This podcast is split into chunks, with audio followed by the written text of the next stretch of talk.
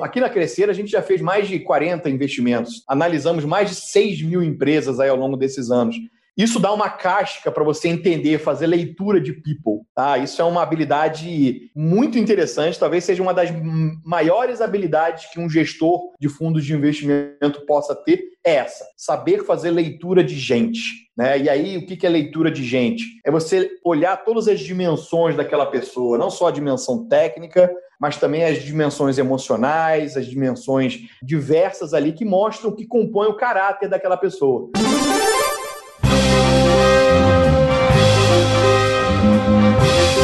Eu sou Paulo Silveira, eu sou o Rodrigo Dantas e esse é o Like a Voz.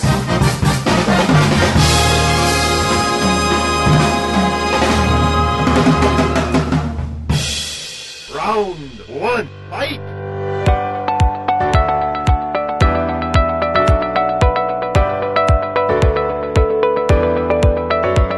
Fernando Silva é sócio executivo da Crescer Capital e é head de Venture Capital lá. Fernando, você pode contar um pouco pra gente o que é a Crescer? É um fundo de Venture Capital? É um fundo de Private Equity? Como que começa essa história e por que vocês existem? Legal. Em primeiro lugar, obrigado, Paulo e Rodrigo, aí pelo convite. Um prazer estar aqui participando do Like a Boss. Bom, a Crescer Capital, na verdade, a história dela nasceu, em 2008, quando o Paulo Guedes fundou a BR Investimentos. A BR Investimentos foi uma gestora de private equity inicialmente focada em educação mais especificamente. Então, dentro das salas de reunião da BR Investimentos, nasceram coisas como Abril Educação. Tá? Então, chegou a ser uma das maiores empresas de educação do Brasil. Olha só. Do mundo. A BR Educação ela veio crescendo aí desde 2018. Em 2013... o Júlio Bozano, né, que foi aí um dos grandes empreendedores aí, raiz, vamos dizer assim, do Brasil, uma história muito bacana aí de empreendedorismo, de investimento e criação de empresas gigantes, vamos dizer assim. Ele estava finalizando a quarentena dele, né, porque ele vendeu o Banco Bozano Sima assim, para o Santander aí, por volta do ano 2000, teve que cumprir uma quarentena e como bom empreendedor, mesmo lá do alto dos seus 80 e poucos anos, ele decidiu empreender novamente, ele queria voltar para o mercado. E aí ele falou, deixa eu ver aqui umas gestoras que, né, em vez de começar um negócio do zero, deixa eu olhar algumas gestoras que estejam bem posicionadas aqui no mercado. E ele viu a BR Investimentos como meio que o pau da barraca ali da estratégia que ele queria, né? Fez um investimento, criou esse guarda-chuva, investiu na BR, juntou a BR Investimentos do Paulo Guedes com mais duas gestoras. Uma gestora de fundos líquidos, que era Mercato, e uma outra gestora de quant, né? Quer dizer, os robôs de investimento, hoje está bem em moda, na época era um negócio ainda mais inovador, hoje já é um troço que é bem mais comum, né? Era um fundo, era uma gestora especializada chamada Trapézio, especializada em fundos quantitativos, onde as decisões de investimento são tomadas por algoritmos, robôs, etc. Esse negócio veio em 2013, a gente nasceu ali a Bozano Investimentos, e a gente veio caminhando até 2018 com esse polvo, né, que a gente fazia fundos líquidos, quant, private equity, venture capital, e aí a minha chegada na Bozano Investimentos, na fundação dela ali em 2013, foi para tocar a área de venture capital. Então a gente nasceu ali, a área de venture capital da hoje Crescer Capital, nasceu ali junto com a Bozano Investimentos, com dois fundos, né, um fundo de tecnologias educacionais, é um fundo pequeno aí com uns 65 milhões de investimentos, e um outro fundo mais generalista, que é o Criatec, que é um fundo que tem capital aí principalmente de institucionais, BNDES, etc., mas é um fundo mais generalista de investimento em tecnologia e inovação. A gente veio, esse polvo, vamos dizer assim, atuando em várias áreas, até 2018, quando o Paulo, aí ele o Bolsonaro se elege e o Paulo se desliga aí da gestora, né, oficialmente, para poder... Ele era obrigado, inclusive, a se desligar por lei, ele não poderia ter... né, nenhuma participação em nenhum ente do mercado financeiro, então a gente teve que correr aí na virada, né, dezembro de 2018, né, prestes aí ao Bolsonaro assumir, aí o Paulo já tinha o commitment de ser ministro da Economia, a gente teve a negociação para a tirada do Paulo da sociedade, né, para a saída dele da sociedade, e aí a gente aproveitou para fazer um rebrand todo aí, a gente estava também trazendo um outro sócio financeiro, além do Júlio Bozano, que obviamente dava o nome da gestora ali para a gestora, a gente trouxe o Eli Horn, né, que é o fundador aí, dono da Cyrela, né, ele se juntou aqui ao capital social da gestora e a gente fez esse rebrand, né, pegamos um nome mais agnóstico Crescer Capital.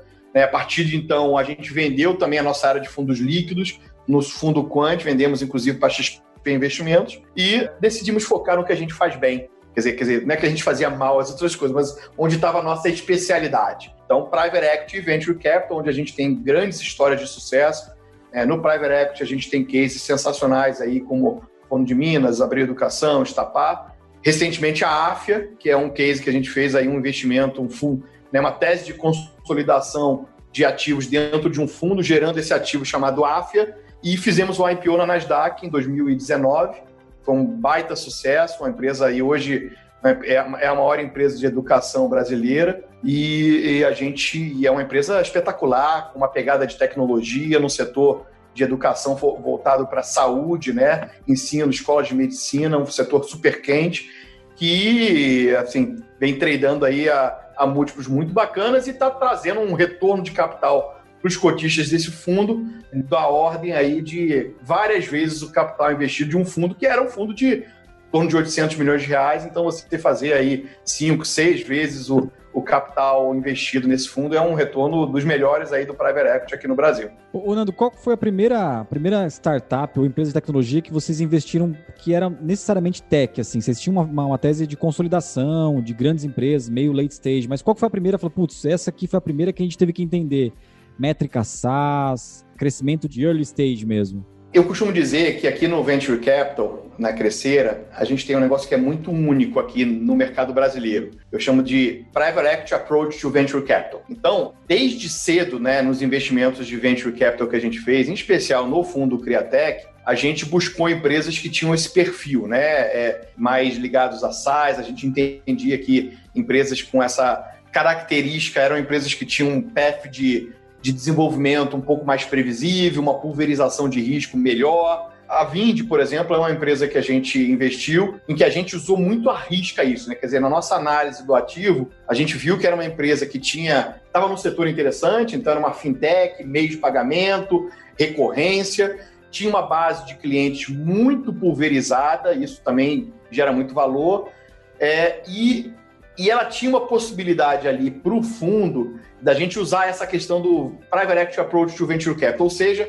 a gente ajudar a empresa através de M&As a dar saltos aí, os saltos quânticos de crescimento. E foi nisso que a gente fez. Você pega ali a Vindi, a gente comprou, a gente ajudou a empresa, junto com o management e os founders, a adquirir 3 empresas ali no meio desse processo, aí ao longo de 3, 4 anos, fez a empresa dar saltos até concluir aí com a venda da empresa que foi anunciada aí recentemente para a LocalWeb. Foi um baita case de sucesso, onde a gente deu a mão para os empreendedores, em todos os aspectos, estratégia, resolução do cap table, enfim, foi uma jornada muito bacana. A Vindi foi o que inspirou, na minha cabeça, o conceito da cabra da montanha. Você deve se lembrar muito bem, Rodrigão, que a gente teve uma palestra ali que você... Excelente, é legal essa história. Conta essa história, Nando, é legal. Na Fiesp, a gente estava fazendo uma parceria com a Fiesp, ali a Fiesp tinha um programa de acelera startup, então eles queriam trazer empreendedores, fazer um funil para investir em startups, e a gente fez uma parceria, o Fundo Criatec estava na época no período de investimentos, e a gente fez uma parceria com eles, então aí teve uma palestra, assim, o auditório da Fiesp lotado de empreendedores que estavam querendo participar desse processo, e eu tinha que preparar uma palestra ali, meio que inaugural ali, para mostrar o conceito do programa, etc e tal. E aí eu, na hora de ficar pensando na palestra e tal, falei, qual é o perfil de... Se fala muito em unicórnio, sempre se falou aí nos últimos anos de unicórnio, legal, o conceito de unicórnio. Eu falei, esse negócio é um enlatado que vem lá dos Estados Unidos e que não necessariamente todo empreendedor bom é só quem criou o unicórnio. Você tem uma classe de empreendedores ali, uma classe de empresas que, tem que ter alguma outra forma de representar esses caras, até para... E aí eu tava zapeando, cara, no final de semana antes da palestra. A palestra era tipo numa quarta-feira, e aí no domingo, domingo chuvoso, inclusive, tava em casa, zapeando, e parei no National Geographic. E aí, vi um vídeo lá, cara, eu falei assim, que porra é essa aqui? Era uma porra de uma cabra escalando um paredão quase vertical, uma montanha. Eu falei, que bicho maluco é esse, cara? Que porra é essa? E aí, cara, eu fiquei impressionado, porque, cara, é um paredão vertical e a cabra não tem equipamento de segurança, não tem porra nenhuma. Eu falei, cara, que animal interessante. Eu pesquisei um pouco mais, eu vi que era uma Era uma espécie de cabra chamado Rock Mountain Goat, né? Que efetivamente a habilidade dela era escalar paredão. Aí, puta, caiu a ficha na hora pra mim. Falei, cara, essa é a cara do empreendedor, né?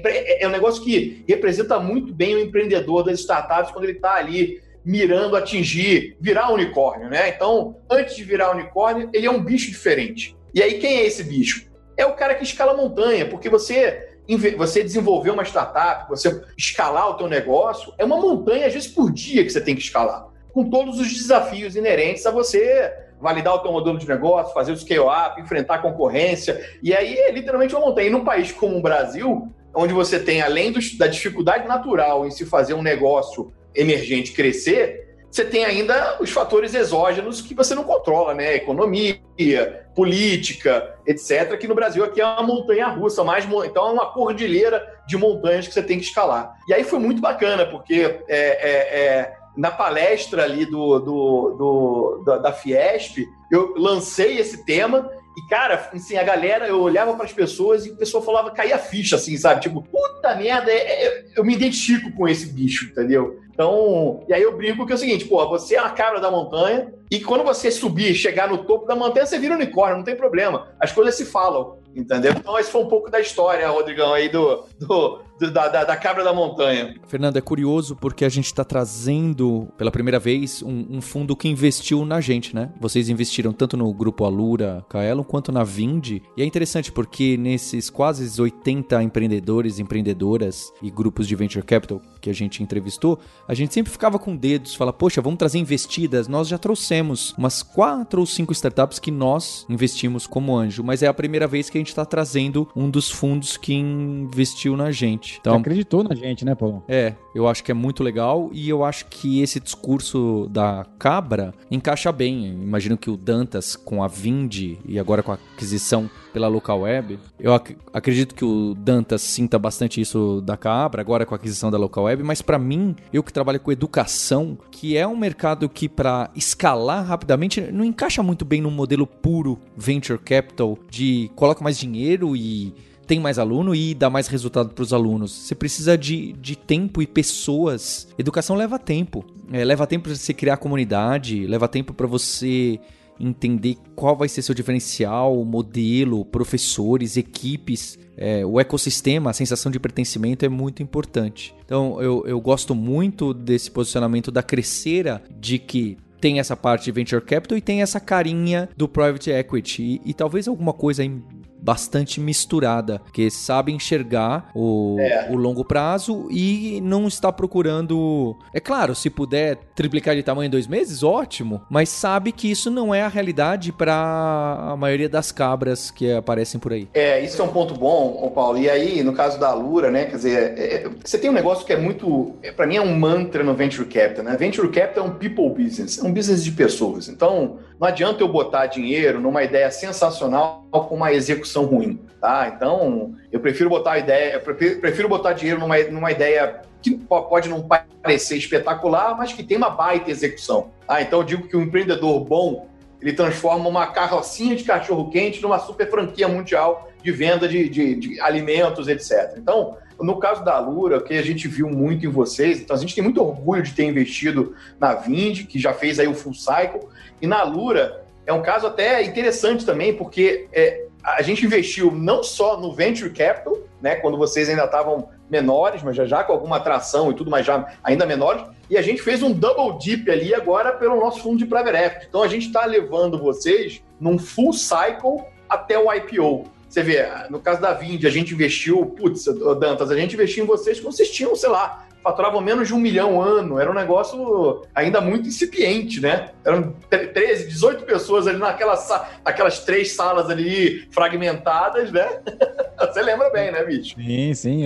Para ser mais sincero, a gente faturava 70 mil por mês, a gente não era uma startup mesmo, né? Exatamente. E você... O ponto é o seguinte, eu acho que isso serve tanto para a Vindi como para a Alura. O que a gente viu foram vocês. Tipo, olhando pro Dantas, pro Dutra, pro Paulo... E falando, cara, esses caras aqui, eles estão alinhados com a cultura que a gente acha que é interessante, eles têm um senso de urgência, eles tecnicamente conhecem bem o setor e, assim, palpa toda a obra. Então, assim, a gente viu que vocês conseguiriam entregar a nossa expectativa ali de crescimento. Não adianta, assim, nós não somos tradicionalmente aqui a Crescera um fundo onde a gente compra controle das empresas. Não é a nossa tradição, tá? Pelo menos na boa parte da vida das empresas a gente costuma ser minoritário. E aí a gente depende muito da execução dos founders, né? Dos executivos ali, dos founders. Então, tanto a Vindi como a Alura foram casos em que, a gente teve muito conforto de a certeza de ter escolhido os cavalos certos, né? Os jockeys certos para tocar esse cavalo, tocar a cabra, né? Jockey de cabra, então, né? Para fazer a cabra crescer e subir a montanha. Fernando, um ciclo de investimento costuma ser longo, até vocês conhecerem a empresa, o empreendedor, a empreendedora. Eu lembro que, no meu caso, quem foi visitar a gente era o Jonas, que trabalhava há muito tempo, não está mais com vocês, que inclusive é um matemático. E essa conversa, eu não lembro as datas exatamente, deve ter ocorrido 2 anos antes da gente ser investido. Então, esse relacionamento começa muito cedo e eu, para ser bem sincero, quando o Jonas aí do time de vocês foi conversar comigo, eu, se fosse o Jonas, não teria investido em mim, tá? Vou ser bem sincero, não tinha nenhum preparo, nem sabia o que aquelas pessoas estavam fazendo ali. O que é essa conversa? Conversa de louco, né? Que é comprar, investir, pegar um... Nada...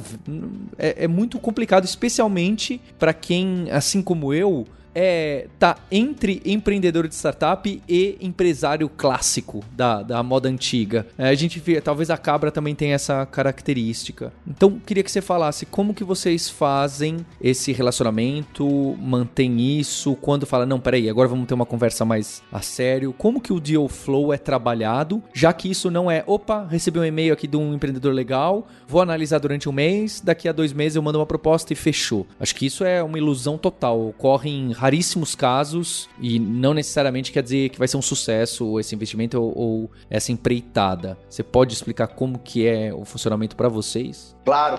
Foi legal você ter usado o exemplo da Alura, né? Eu me lembro, né? Quer dizer, quando o Jonas...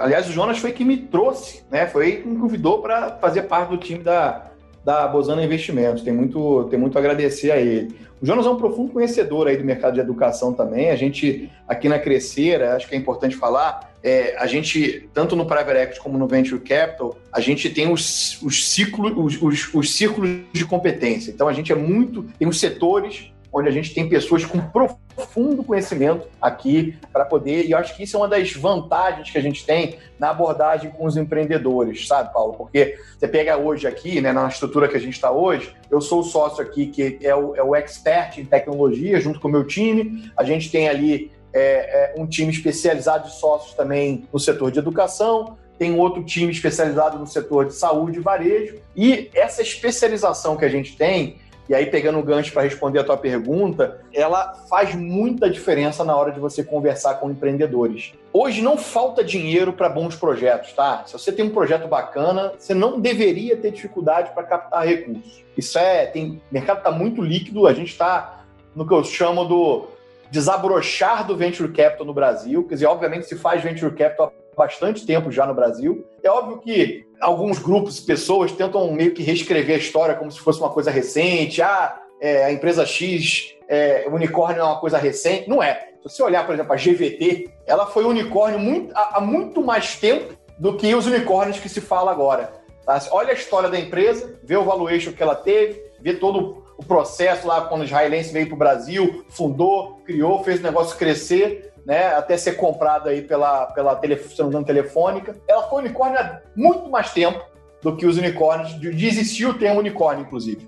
GetNet também, né? GetNet também foi uma das primeiras. Por exemplo, também, exatamente. São vários exemplos. Se você buscar, são vários exemplos, mas como a palavra unicórnio ela foi criada mais recentemente, aí as pessoas tendem a esquecer um pouquinho do passado. Mas dito isso, voltando ao tema aqui, então essa especialização setorial que a gente tem, ela faz muita diferença, porque não falta fundo de investimento, não falta capital para investir. E aí quando você vai conversar com o empreendedor, o empreendedor ele olha para você e fala assim, esse cara consegue conversar comigo, ele entende o setor, entende o que eu estou falando.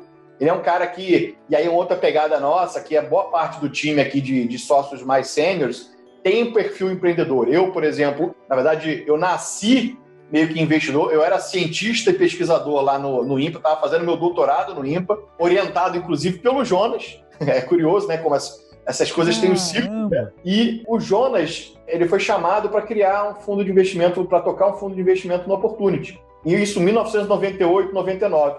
E aí naquela época todo mundo tinha um plano de negócio, eu também tinha um plano de negócio para investir. E falei, pô, Jonas, toma aqui o plano de negócio, eu fiz com os amigos da universidade.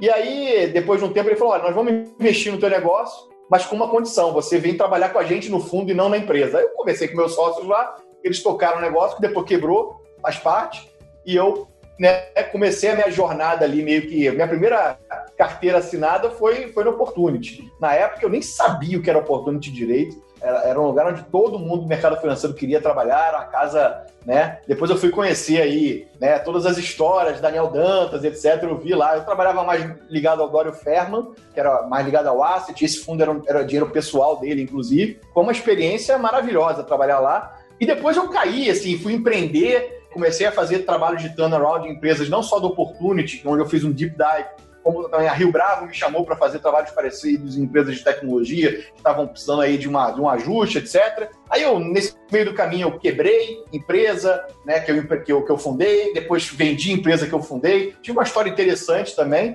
e até vir trabalhar aqui na Bozano Investimentos, né? O fato de alguns de nós aqui, né, na Crescer termos essa pegada empreendedora também, essa experiência empreendedora, isso dá um edge na conversa com os founders em que eles se identificam também com a gente, né? Quer dizer, a gente tem uma atuação aqui na Crescer muito ativa nas investidas, a gente gosta de participar, gosta de ajudar, discutindo estratégia, discutindo, não é só o basicão ali de ter um board seat, etc. A gente, tá diariamente falando com os founders, com os empreendedores, com o management, ajudando em todas as dimensões possíveis, de people, comercial, estratégia, etc. Isso faz muita diferença e aí a gente tem conseguido bons deals, né, com excelentes empreendedores que veem na gente um valor, esse tipo de valor, e não só o dinheiro. E eu acho que tanto o caso da Vindi como o caso da Alura, eu acho que vocês conseguiriam investimento de qualquer fundo, que, aliás,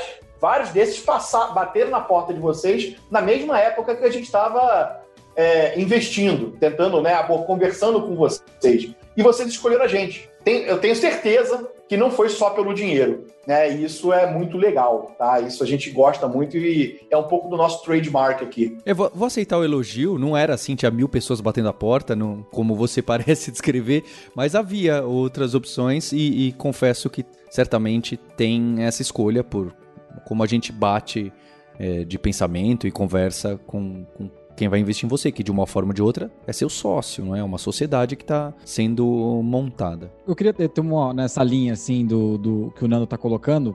Eu acho que o Fernando falou uma vez para mim, pô, eu gosto de investir, eu gosto de fazer esses investimentos com gente que eu gosto de sentar para conversar e tal, né? E tem muita coisa assim que acontece no mercado, né, Fernando? Que assim, puta, a empresa está crescendo para caramba, tal, mas você vai conversar com o fundador, a gente também investe também, e a gente vai conversar com o fundador, mas tem alguma coisa esquisita, não sei se eu me dei bem com ele. Vocês analisam o que, assim, fora do business, assim? O que vocês olham nas pessoas, né? Isso é importante, Dantas, você colocar.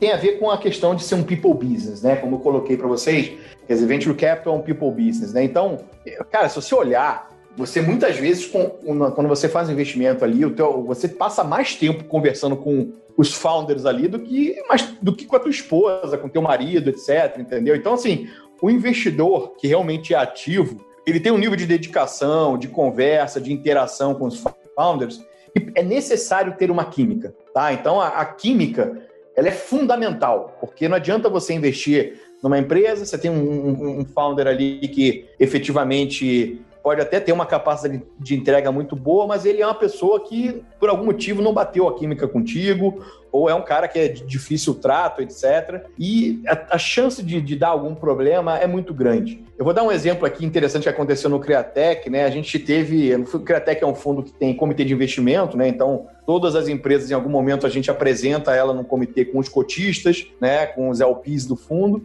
e aí tem a deliberação, etc. E aí tem uma empresa, né, que a gente foi evoluindo com ela, chegou até a reta final, lá é o grande dia de ser apresentada no comitê de investimentos. E aí, cara, no meio da apresentação lá, todos os cotistas, aquela coisa, aí um cotista fez uma pergunta que era um pouco mais polêmica sobre o negócio, E aí os dois founders começaram a simplesmente brigar entre si, quase chegando às vias de fato, na frente do comitê de investimento.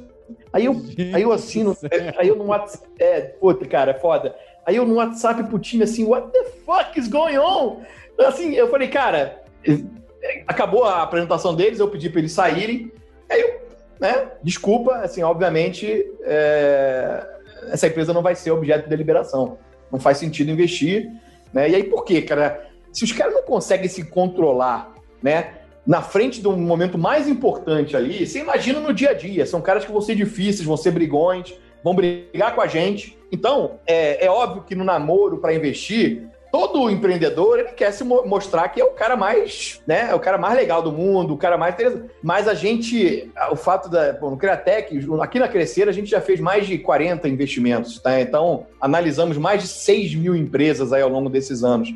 Isso dá uma casca para você entender, fazer leitura de people, tá? Isso é uma habilidade muito, muito interessante, talvez seja uma das maiores habilidades que um gestor de fundos de investimento possa ter, é essa, saber fazer leitura de gente, né? E aí, o que é leitura de gente? É você olhar todas as dimensões daquela pessoa, não só a dimensão técnica, mas também as dimensões emocionais, as dimensões diversas ali que mostram, que compõem o caráter daquela pessoa. Então, respondendo a tua pergunta, Rodrigo, a gente olha muito essa dimensão de pessoas fatiados em todas essas microfacetas que eu te falei, né? Que vai, obviamente, tecnicamente, por a gente ser um fundo, por a gente ter aqui dentro pessoas especializadas em determinadas áreas, naturalmente, a gente testa o empreendedor também, para entender se realmente o cara é bom mesmo no que ele faz, mas a gente também, nessas outras, vamos dizer assim, habilidades, né, não necessariamente técnicas, mas emocionais,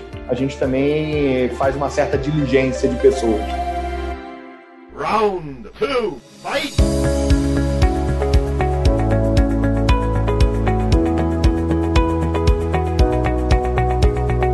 Fernando, nesse segundo round a gente quer conhecer um pouco mais de você, como você trabalha, seu background. Acho que você já deu um grande spoiler pra gente da parte da matemática, trabalhou em alguns fundos. Queria saber se tem mais alguma coisa onde você trabalhou, estudou. Qual que é a associação da matemática com fundos de venture capital e startup? Porque eu acho curioso isso. A gente sempre fala, poxa, aquela pessoa é boa em matemática, meu irmão também estudou matemática.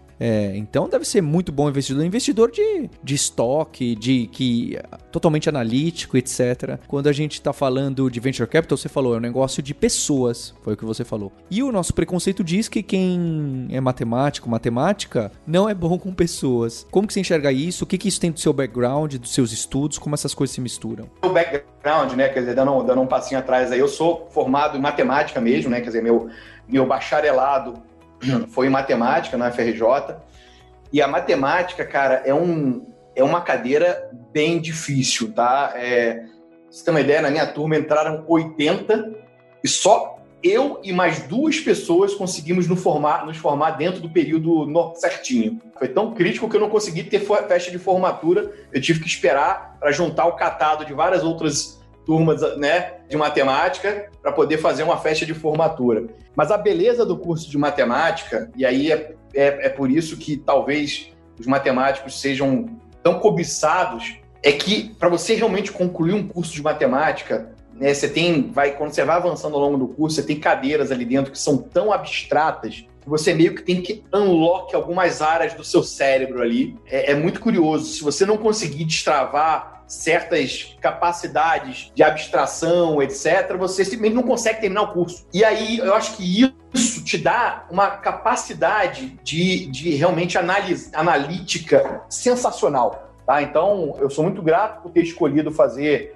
matemática ao invés de informática. Obviamente, quando eu fiz matemática, eu sempre pensei em fazer ali, seguir a carreira de tecnologia. Eu sou apaixonado por tecnologia, consumo tecnologia, torto e direito. Quem viu palestras minhas lá atrás, eu costumo adotar gente que está fazendo device no Kickstarter. Então, eu fiz uma palestra uma vez onde eu peguei um sensor aqui que você encaixava no pulso. Isso há 6 anos atrás. E você controlava com impulsos elétricos o PowerPoint, entendeu? E era muito divertido, foi divertido. Mas, enfim, a minha formação de bacharel de matemática, eu depois continuei ela já com uma pegada mais de tecnologia né, juntando, e de informática, vamos dizer assim, no mestrado e no doutorado, já com uma, computação gráfica, né, que era uma área que eu adorava nessa época. Eu fiz minha tese de mestrado, foi em captura de movimento, isso em 1997, né, você, na época era super inovador, você coloca sensores em partes do corpo de uma pessoa, e aí câmeras especiais capturam essa informação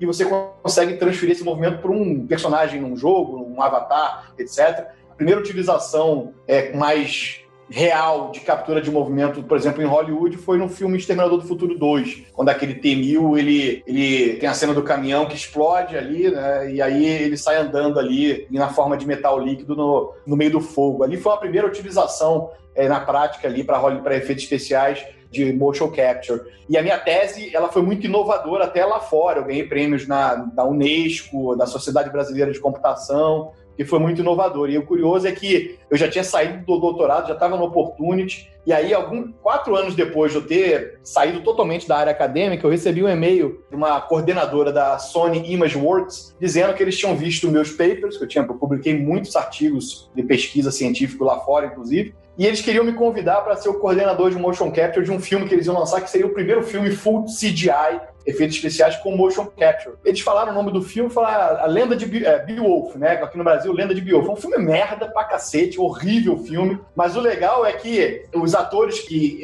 os movimentos iam ser capturados eram nada mais nada menos que John Malkovich, Angelina Jolie e Anthony Hopkins. E aí, cara, você imagina, eu obviamente declinei, porque eu já estava fora do mercado há muito tempo, eu já estava numa outra vibe, agradeci, declinei o convite.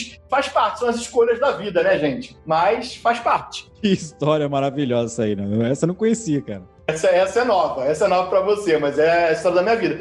E aí indo no final ali, assim, essas habilidades ali que eu fui adquirindo, né, essa capacidade analítica, eu acabei transformando também em habilidades para empreender. Então, quando eu estava ali finalizando também o meu mestrado, aconteceu um negócio que foi para mim a minha primeira experiência empreendedora. Naquela época saiu uma notinha de rodapé no final do Jornal do Brasil, onde dizendo que o Rio que ia se candidatar para as Olimpíadas de 2004, na época. E aí eu falei, pô, que legal, negócio bacana, vou ajudar. E isso era 1997, tá, gente? 96. A web aqui no Brasil chegou em 95, tá? Só pra vocês entenderem a dimensão do que aconteceu. E aí eu criei uma lista de assinatura, onde uma página simples na web, onde você botava o teu e-mail, apertava e aí criava uma lista de apoio à candidatura do Rio de Janeiro. Isso eu fiz dentro de um laboratório da UFRJ e o negócio começou a ganhar tração, viralizar. Um belo dia saiu na coluna da Cora Ronai, né, colunista do Globo, naquele caderno informática, etc. E aí, cara, o negócio começou a explodir, começou a sair um monte de coisa, não sei o quê. Long story short, um belo dia eu recebo uma ligação, eu estava no laboratório lá da UFRJ, eu recebo uma ligação do reitor. Aí eu falei assim, puta, a secretária do laboratório falou, o reitor quer falar contigo. Eu falei, fudeu, o cara vai me expulsar da universidade, alguma coisa assim, eu fiz alguma merda. Aí não era, é que a demanda, o site ficava hospedado no laboratório, o número de acesso estava tão grande que estava atrapalhando o link global da universidade. E aí ele, puta, falou, não, vamos chamar a IBM aqui para ajudar. Aí a IBM abraçou o projeto, depois o Comitê Olímpico me convidou para ser coordenador de internet da campanha da cidade. A gente chegou a organizar eventos na praia de Copacabana com 2 bilhões de pessoas, coordenado online, não sei o quê. Fiz uma parceria, por exemplo, com a Ponte Rio-Niterói. A gente instalou uma câmera robótica controlada via software, em que na web, isso em 1996, 97, tá? O visitante, ele, em qualquer lugar do mundo, ele podia apontar para onde ele queria a câmera, os pontos turísticos do Rio de Janeiro, e aí ele via um real-time. Então foi muito bacana e virou um projeto de empreendimento mesmo. Eu virei um empreendedor ali desse negócio, fiz o site oficial, foi uma experiência bem legal. E aí eu aprendi também, né, esse traquejo de como empreender, os desafios. Foi uma experiência muito rica. E aí, cara, assim, isso me deu várias outras habilidades de relação com pessoa que até hoje eu uso e são úteis pra mim, entendeu? Ô, Nando, e como que essa bagagem hoje se transmite na sua rotina com os empreendedores? Qual que é a sua rotina hoje? É muito estressante, tem muita agenda, você consegue controlar ela? Ou é um negócio totalmente sem muita organização? A gente tem que ter um mínimo de organização, porque senão você não pode deixar a agenda dominar você, né? Você tem que dominar a sua agenda. Mas, por exemplo, eu vou dizer assim, em especial durante a pandemia, é curioso, né? Porque, cara, você literalmente... O home office tem várias vantagens, mas literalmente você perde a noção do tempo. Então ontem, por exemplo, eu comecei 7h fazendo entrevistas lá para um CFO que eu quero trazer para algumas investidas, e quando eu fui ver, 10h eu estava fazendo... Eu não tinha nem... Tinha comido sanduíche, não tinha tomado banho, não tinha nem feito as necessidades básicas, e eu estava 10h fazendo call ainda, entendeu? Então, assim, a rotina é muito intensa, mas é muito deliciosa. Eu amo o que eu faço. E eu acordo cada dia maravilhado com as conversas que eu vou ter com os empreendedores. Eu gosto de gente, eu gosto de bons empreendedores, gosto de ajudar os empreendedores que estão tendo dificuldade. Então, o papo é muito fluido, porque o empreendedor vê que a gente está muito bem intencionado, a gente quer ajudar. Eu sou um cara super construtivo, eu sou um cara que a parte das habilidades que um bom investidor tem que ter é saber ouvir, não é porque ele é investidor que ele é o dono da razão, tá? Então, acho que essa construção é muito importante no relacionamento com pessoas. No fundo, a gente acaba caindo sempre na pessoas.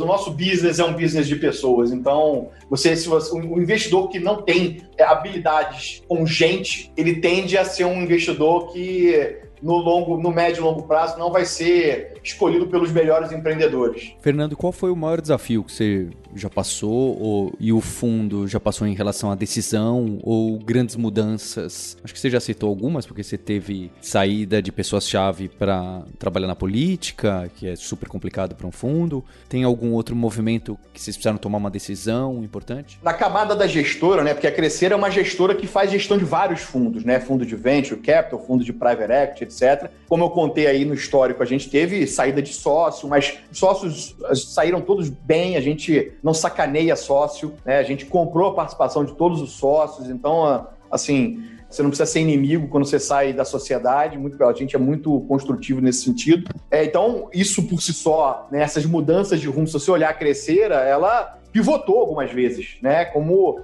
boas empresas, boas startups também pivotam. Esses foram desafios interessantes. Agora, descendo no cosmo, no microcosmo ali, individualmente, da gestão das startups, da nossa participação nas startups, a gente tem desafios sempre muito grandes, né? Então, desde como é que eu vou ajudar, por exemplo, como é que a gente ajudou a Vindi a recompor o cap table, ajustar o cap table dela, que era um cap table muito pulverizado, etc. Como é que a gente ajudou a Vindi, por exemplo, a fazer a compra de concorrentes, né?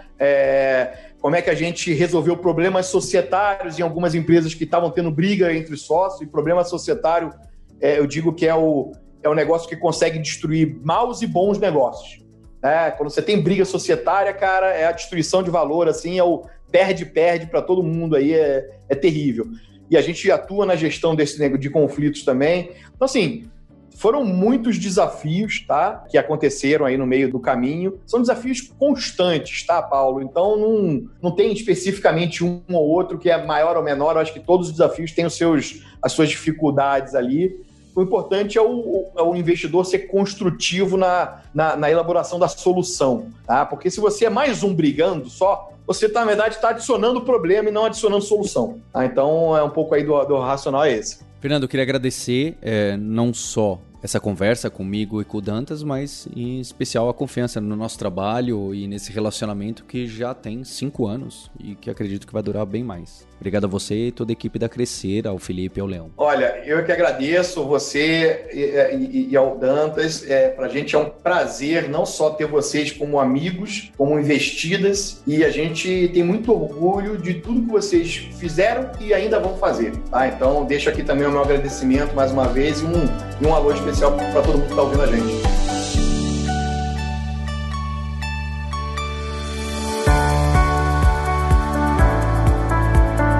Interessante a gente conversar com o Fernando depois de tantos anos de relação com ele aqui no Like a Boss, não é, Dantas? É verdade, o Fernando me ajudou muito, cara, me ajudou muito, e eu conheço outros empreendedores que têm essa mesma visão e outras histórias onde o Fernando participou, casos de IPO, casos de saída, assim, tô bem feliz de ter trazido ele. E essa temporada tá sendo trazida pelo Conta Simples, é uma conta digital para empresas, e eles têm feito um trabalho muito legal com o Like a Boss agora, nessa temporada. Para todas as temporadas, eles estão fazendo a transcrição dos episódios. Se você entrar em likeaboss.com.br, você vai ver que os episódios, já vários deles, até dos antigos, você pode ler e compartilhar trechos e citar suas partes preferidas e buscar insights, referências de livro e de empresa.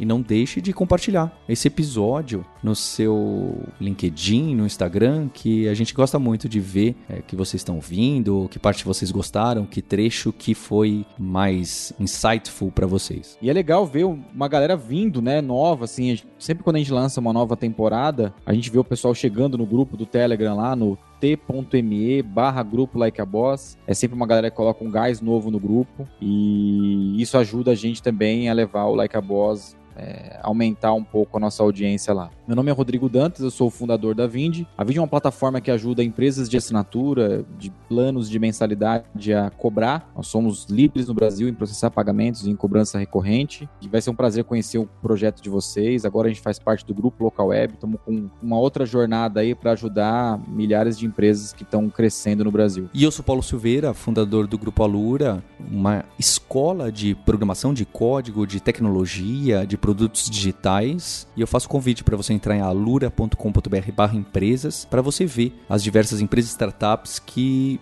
estão usando do nosso trabalho para passar por diferentes desafios. E nesse site tem bastante conteúdo que pode te guiar na tomada de decisões de tecnologia, de treinamento, de upskilling, de contratação.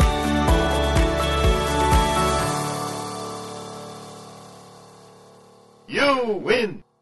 Este podcast foi editado por Radiofobia Podcast e Multimídia.